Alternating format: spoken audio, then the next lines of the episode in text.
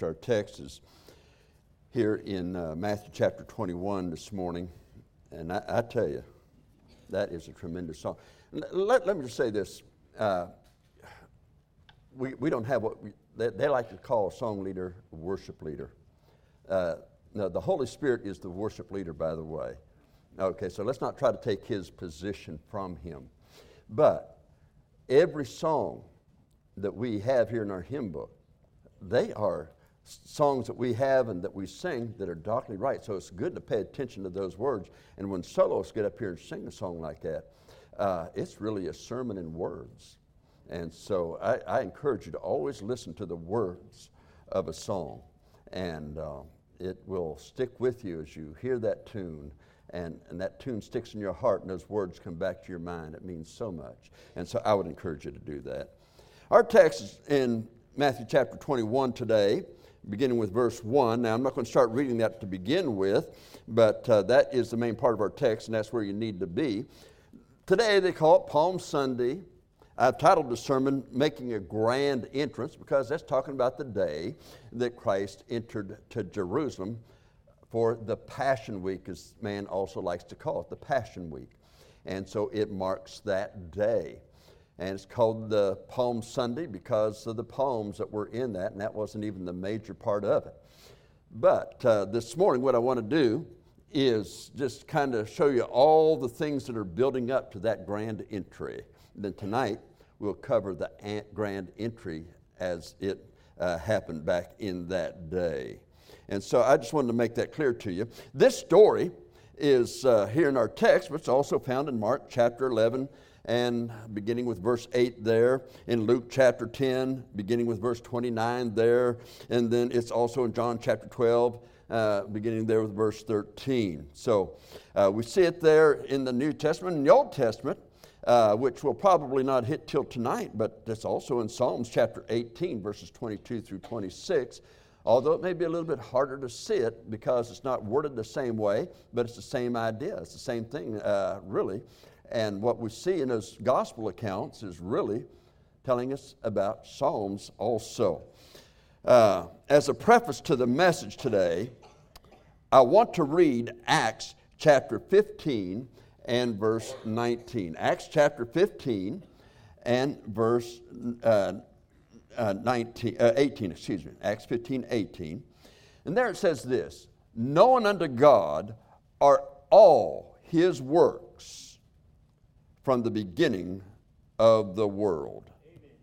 I, I don't know who said it first. I've heard several preachers say it, but it hasn't ever occurred to you that nothing has ever occurred to God. You know, He's always known. He's all knowing. That's what omniscient means. He's all knowing. And He's always knowing. So nothing has ever surprised Him Man, I wasn't expecting that. You'll never heard that from God because He knew all things. We know from Genesis chapter 3, God already had a plan for man to be saved.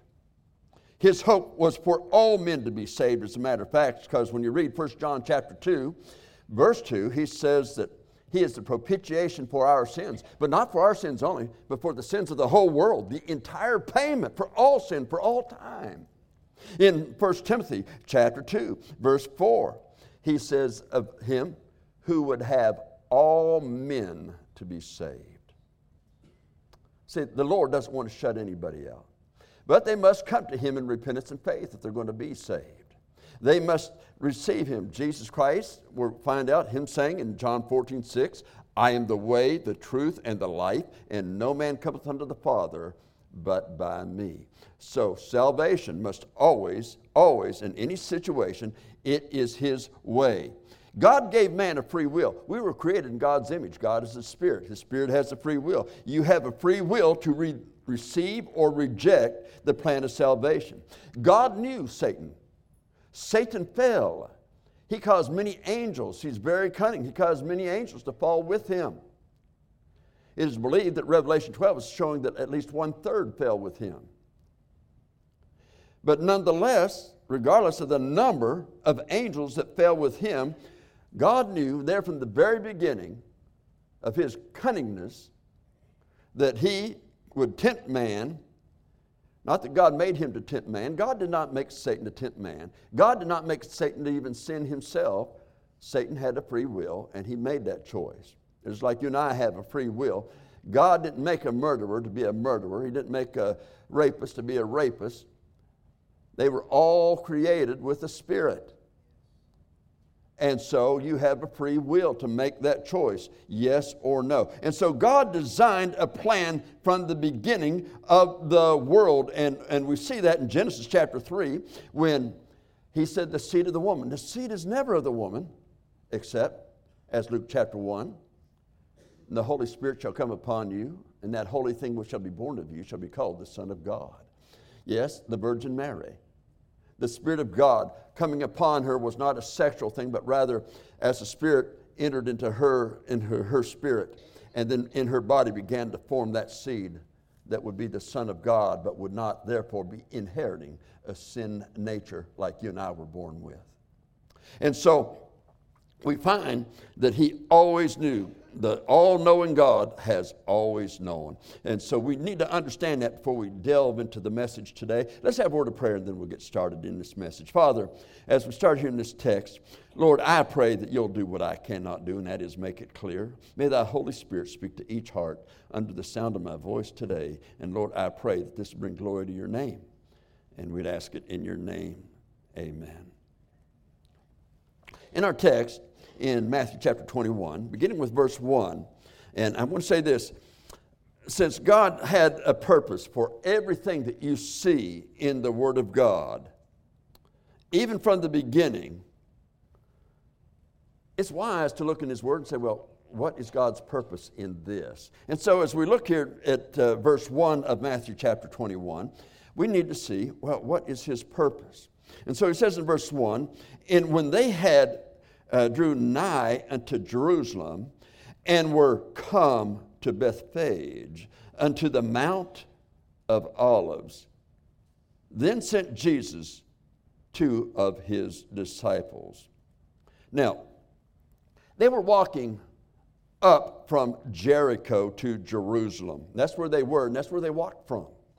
Uh, anytime you're in Israel, if you're going to Jerusalem, you're always going up. From any point in Israel, you're going up when you go to Jerusalem. And so that's why it says going up to Jerusalem. They, they were going up to Jerusalem. But unlike us, uh, riding buses and cars, they walked it all the way up to Jerusalem. Uh, the road from Jericho to Jerusalem passes through a mountainous region and therefore, with mountains on either side, there is a dark valley that's in between those things. And that valley is referred to in writings of that day, in historical records of that day. It was referred to the valley of the shadow of death. Many times there were people that were killed in that valley. With the mountains there and the shading over, there could be bad men that be waiting there to see it. And so uh, that was the mountain that they were going up to. Uh, they were walking through those mountains and that, that, valley as they headed up, and, and they would be on the backside of the mountain called the Mount of Olives when they arrived at Bethphage. Now, some of you have gone with me to Israel, and when we're going from Jerusalem down to the Dead Sea, we can see off to the left, then usually the uh, guide will say, off to the left, you can see that city way on over there. That is Jericho. Well, you know how low it goes going down. Well, those that went with me, Jesus and his disciples walked all the way back up on rough terrain, and I guess their sandals. I mean, they didn't have their sneakers back then. So they walked that all the way back, and that's a good way. They didn't walk that in one day. Okay? They didn't walk that in one day. So that, that took a couple of days. So I'm sure they had to stop. They spend the night, look for a safe place where they would spend the night each time out there where they could watch and be on guard while also taking their rest. And I, I can remember going by uh, Jericho. We'd look out there time or two I tried to sing Joshua the Battle of Jericho, Louis Armstrong style. I don't think that he'll ever forgive me, but it wasn't like Louis Armstrong, okay? But nonetheless, I, I, I enjoy going to Israel. Coming up there, you can see how rough it is and how hard it is. And, and so, when you think it's uphill all the way, it's a walk. I, I actually believe they had uh, maybe a donkey, maybe a mule of some kind that, that walked behind them because they had clothes they carried. Don't forget, Jesus had on that garment was woven from top throughout that they parted, you know, when they were trying to decide, okay, let's cast lots for it and things like that. Well, uh, he carried, he, he had that, but he didn't wear it up there. That's what he was going to wear to the Passover feast that would be taking place in Jerusalem. And that's why they headed back to Jerusalem. They were headed back for the Passover feast.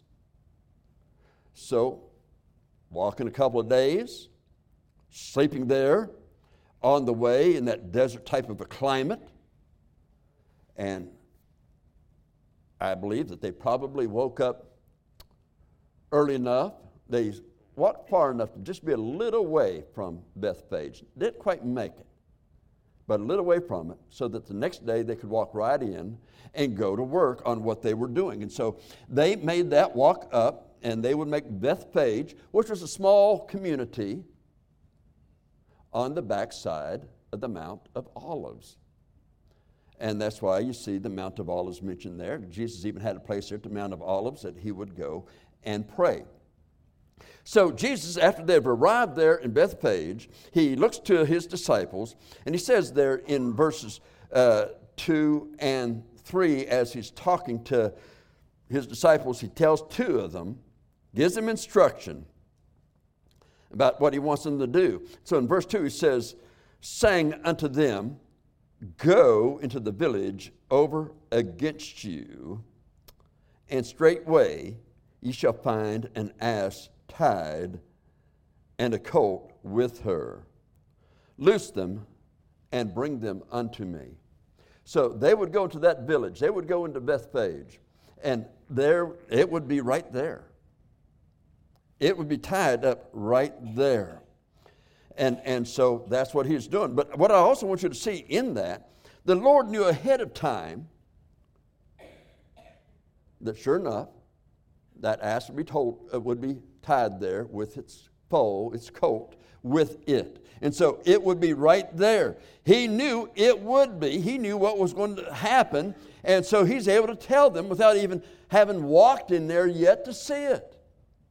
He knows what is there. He gives them instruction. And I believe after a short break of getting there, he starts giving these instructions to them. The Passover is going to be the next day. They'll be having the Passover, the uh, supper that night, the next night.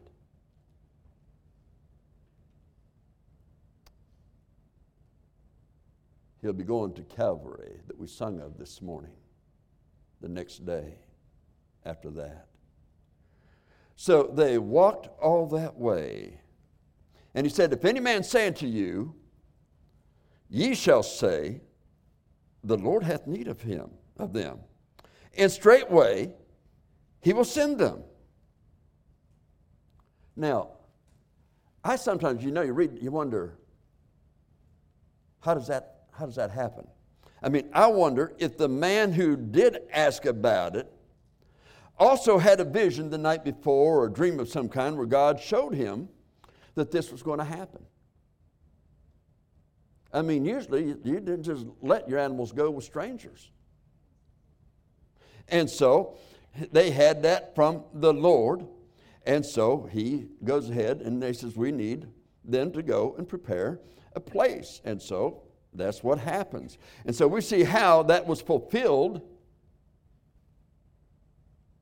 in the Mark account, but also it was a fulfillment of prophecy from the Old Testament.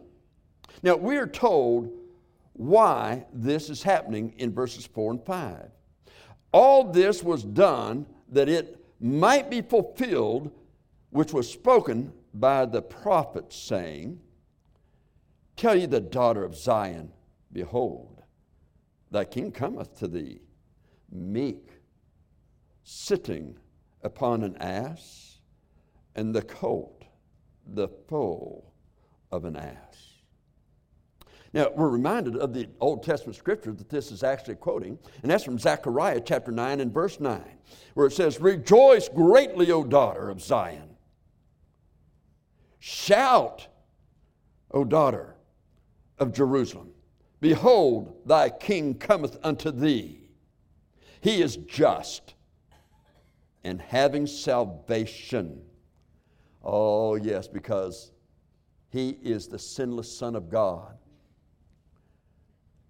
through whom our salvation will come when He pays our sin debt in full, becoming the propitiation. Without the shedding of blood, there is no remission of sins, Hebrews tells us. That is, no forgiveness. But it has to be a perfect sacrifice. And so He's carrying salvation. And He says there in verse 9 of Zechariah chapter 9 lowly, riding upon an ass and upon a colt the foal of an ass. I, I find that interesting. The Jews were looking for the Messiah to come. They knew this prophecy. They knew this prophecy. That's why I think that there was a crowd gathered. They knew this prophecy. They were looking for him to come. This is right written about 500 years, uh, three to 500 years before he enters Jerusalem and, and entering that way, that is what they are looking for, and he's entering that way when he comes. And so he's riding on an ass, the donkey, to be a sign of who he is. He is their coming Messiah. He is the Messiah who came. And yet, as he rides these two that have never had a man on them. And all those people gather together around him, they don't buck. And he has that coat. I don't know if he has a rope or if he's tied to him, but somehow they're attached. And, and, and they go up to Jerusalem. And verse 6 says, and the disciples went and did as Jesus commanded them. And Mark 11, in telling the story, shows that yes, they did ask them and let them take him, them. Wow, they let them take him. Exactly as Jesus said it would happen, exactly like Zechariah chapter 9, verse 9, said it would happen, it happened why doubt Jesus Christ when the Bible tells us 330 some years before it actually happened that would happen? And he will ride in from Bethphage when they bring it to where he is. And he'll go over the bridge of Mount of Olives to go down to Jerusalem. Now we look at verses 7 and 8 of our text. Why an ass and a colt, you wonder? Why is that? Verse 7 said, And brought the ass and the colt, and put on them their clothing, and they set him thereon. Now, when he was set, you ever think of people uh, pouring concrete and one of the questions after they do everything is it set? Is it set? Don't do anything if it's not set. If everything's in place, don't do anything if it's set. He's set. other words, he was staying on there until they reached their goal, till they reached the place. He was there. And so uh, they put him there, and they brought the ass and the colt, put on them their clothes they set thereon. Now, in the Middle East, in the Bible days, uh, a king would ride a horse out into battle. I mean, going on to a battle, he was definitely going to be on a horse. And he's leading his armies, and they're going out to fight the enemy. The enemy who wants to not only defeat them, but to take all their goods, to take their land, to take their homes, to take their children, to take all their possessions of value. As Satan, he wants to take everything that belongs to God. And when they came back, they came back uh, victoriously. The king would enter the city, usually riding on a donkey. It was the symbol of triumph over the enemy that had threatened their people. It was saying, I'm going off on that horse as a conqueror. I come back. They were conquered, and we have peace. And so, that donkey represented peace and victory over an enemy that had threatened them. So, Jesus is coming to defeat the enemy of all man sin. For the wages of sin is death, but the gift of God is eternal life through Jesus Christ our Lord.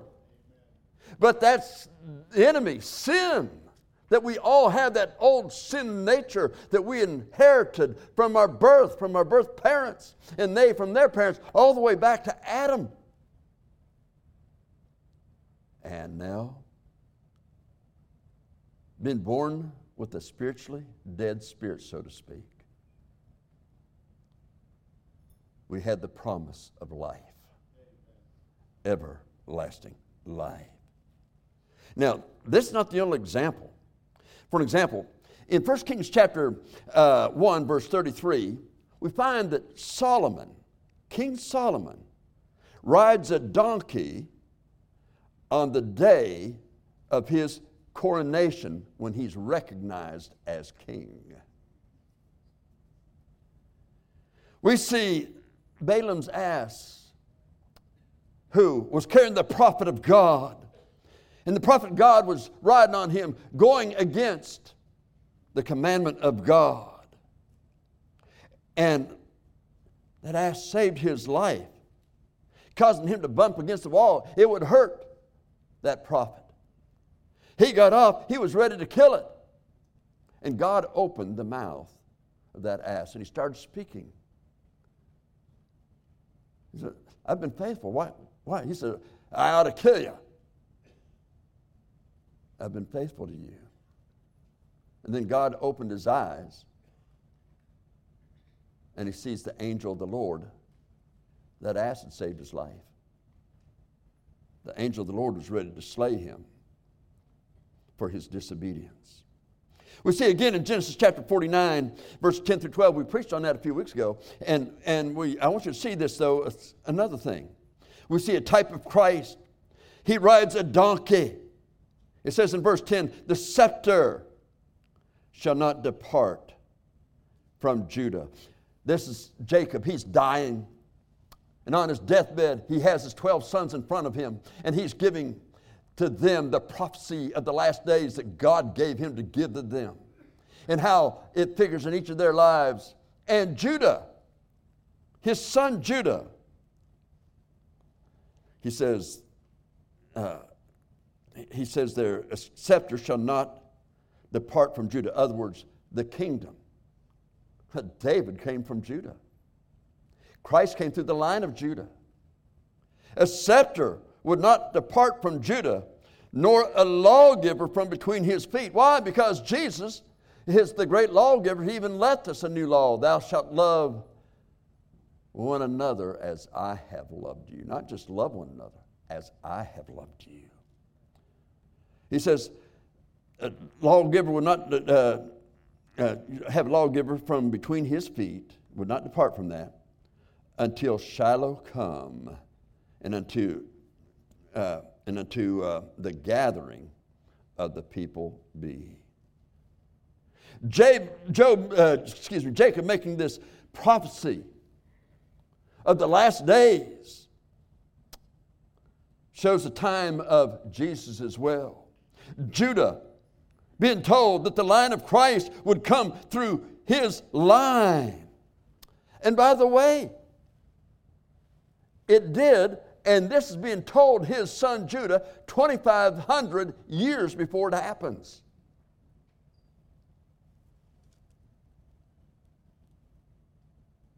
You can believe the Bible. And verse 11 and 12 says,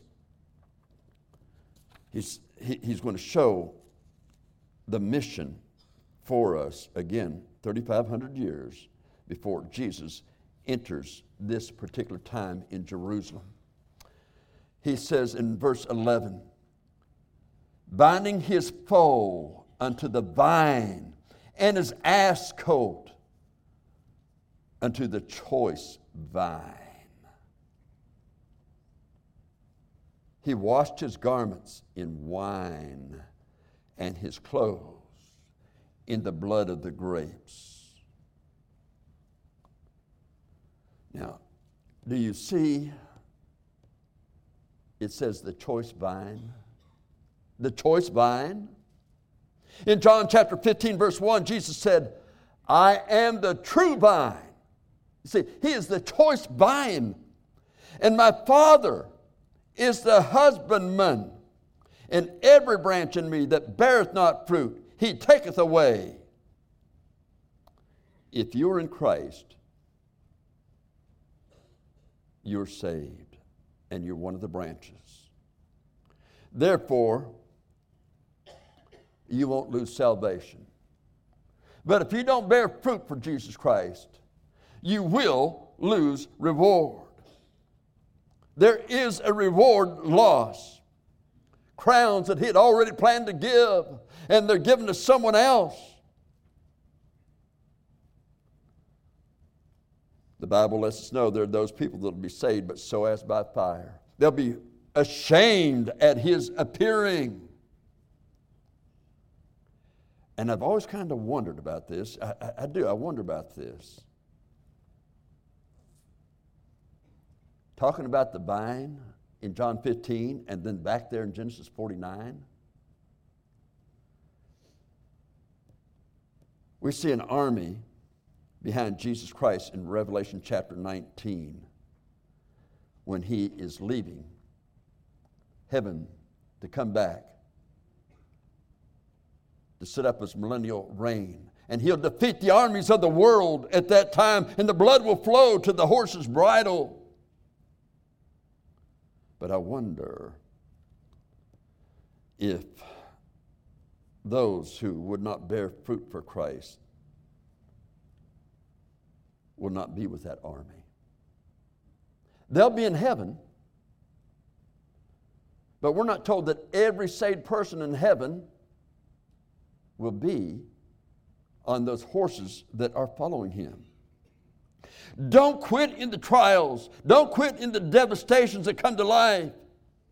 And if you don't, you'll receive a crown of life. James 1:12 tells us. There's a crown of righteousness that we read in 2 Timothy in chapter 4 verses 5 through 8 for those that didn't quit in those things.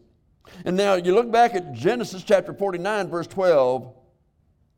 His eyes shall be red with wine, and his teeth white with milk. The wine of his eyes,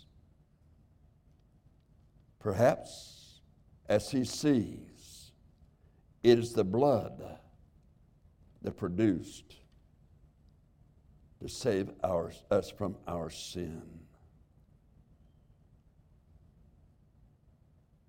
That which saved us, the milk of his purity. You know, as I see these things,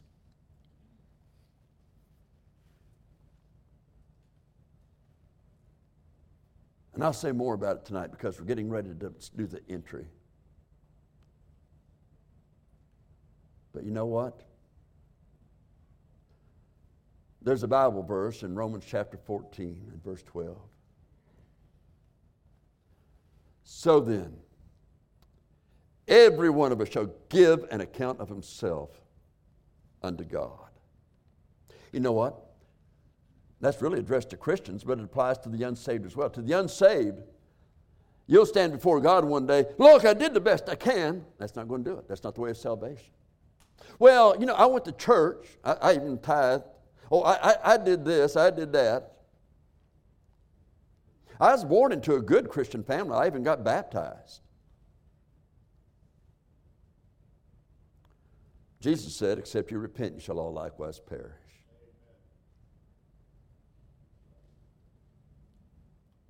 Repent ye therefore and be converted. Repent. Turn from the way you are. Turn from your sin, but be converted. Give your life to Christ. Look, you can't get rid of your sin. He has taken it from you. Therefore, you convert to Christ. You give Him your life, and He can take your sin away. He can take the power of sin over you away. He can take the, uh, the tendencies that you have and the, the various other things that come in. He can take that away if you let Him be the Lord of your life, the God of your life. He'll do that. But first, you must receive Him as your Lord and Savior. But as a Christian, I wonder, giving account of ourselves, when He's already said, How shall they hear without a preacher? That doesn't mean a pastor, that's talking about a Christian witness. They won't be saved if people don't give them the gospel. How can they be saved if they don't hear? And He wants us. And I wonder if part of the loss of reward in heaven will also, because at His feet there, when we're at the judgment seat of Christ, and then we put those crowns that were supposed to be for ruling and reigning at His feet to dedicate the kingdom that He will give us in eternity. I wonder if there's no crown. It's only the royalty that ride out on that great white steed that follows him. While the others are left behind. You see, Jesus came the first time when he entered Jerusalem there that very week on a donkey. But when he comes back, he's coming as a conquering general to defeat the armies of the world.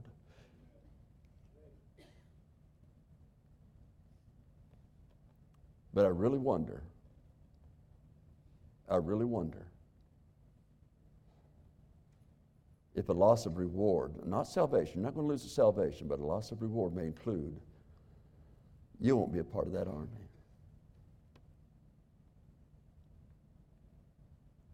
You won't be a part because it's just not a victor's crown for you.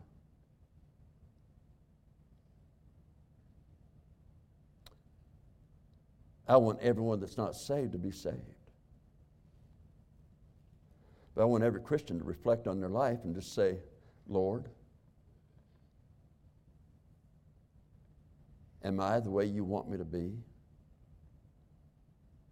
Can I honestly say, as Paul, the Apostle Paul said, Henceforth there is laid up for me a crown of righteousness. He could say that with confidence. Can I say that? I want you to think on that. Because this Passion Week is more than somebody getting a palm branch and just waving at it. It's far more than that. And I want you to see that tonight. But right now, I want you to consider your soul. Are you sure if you died today that heaven's your home? Let's bow our heads, please.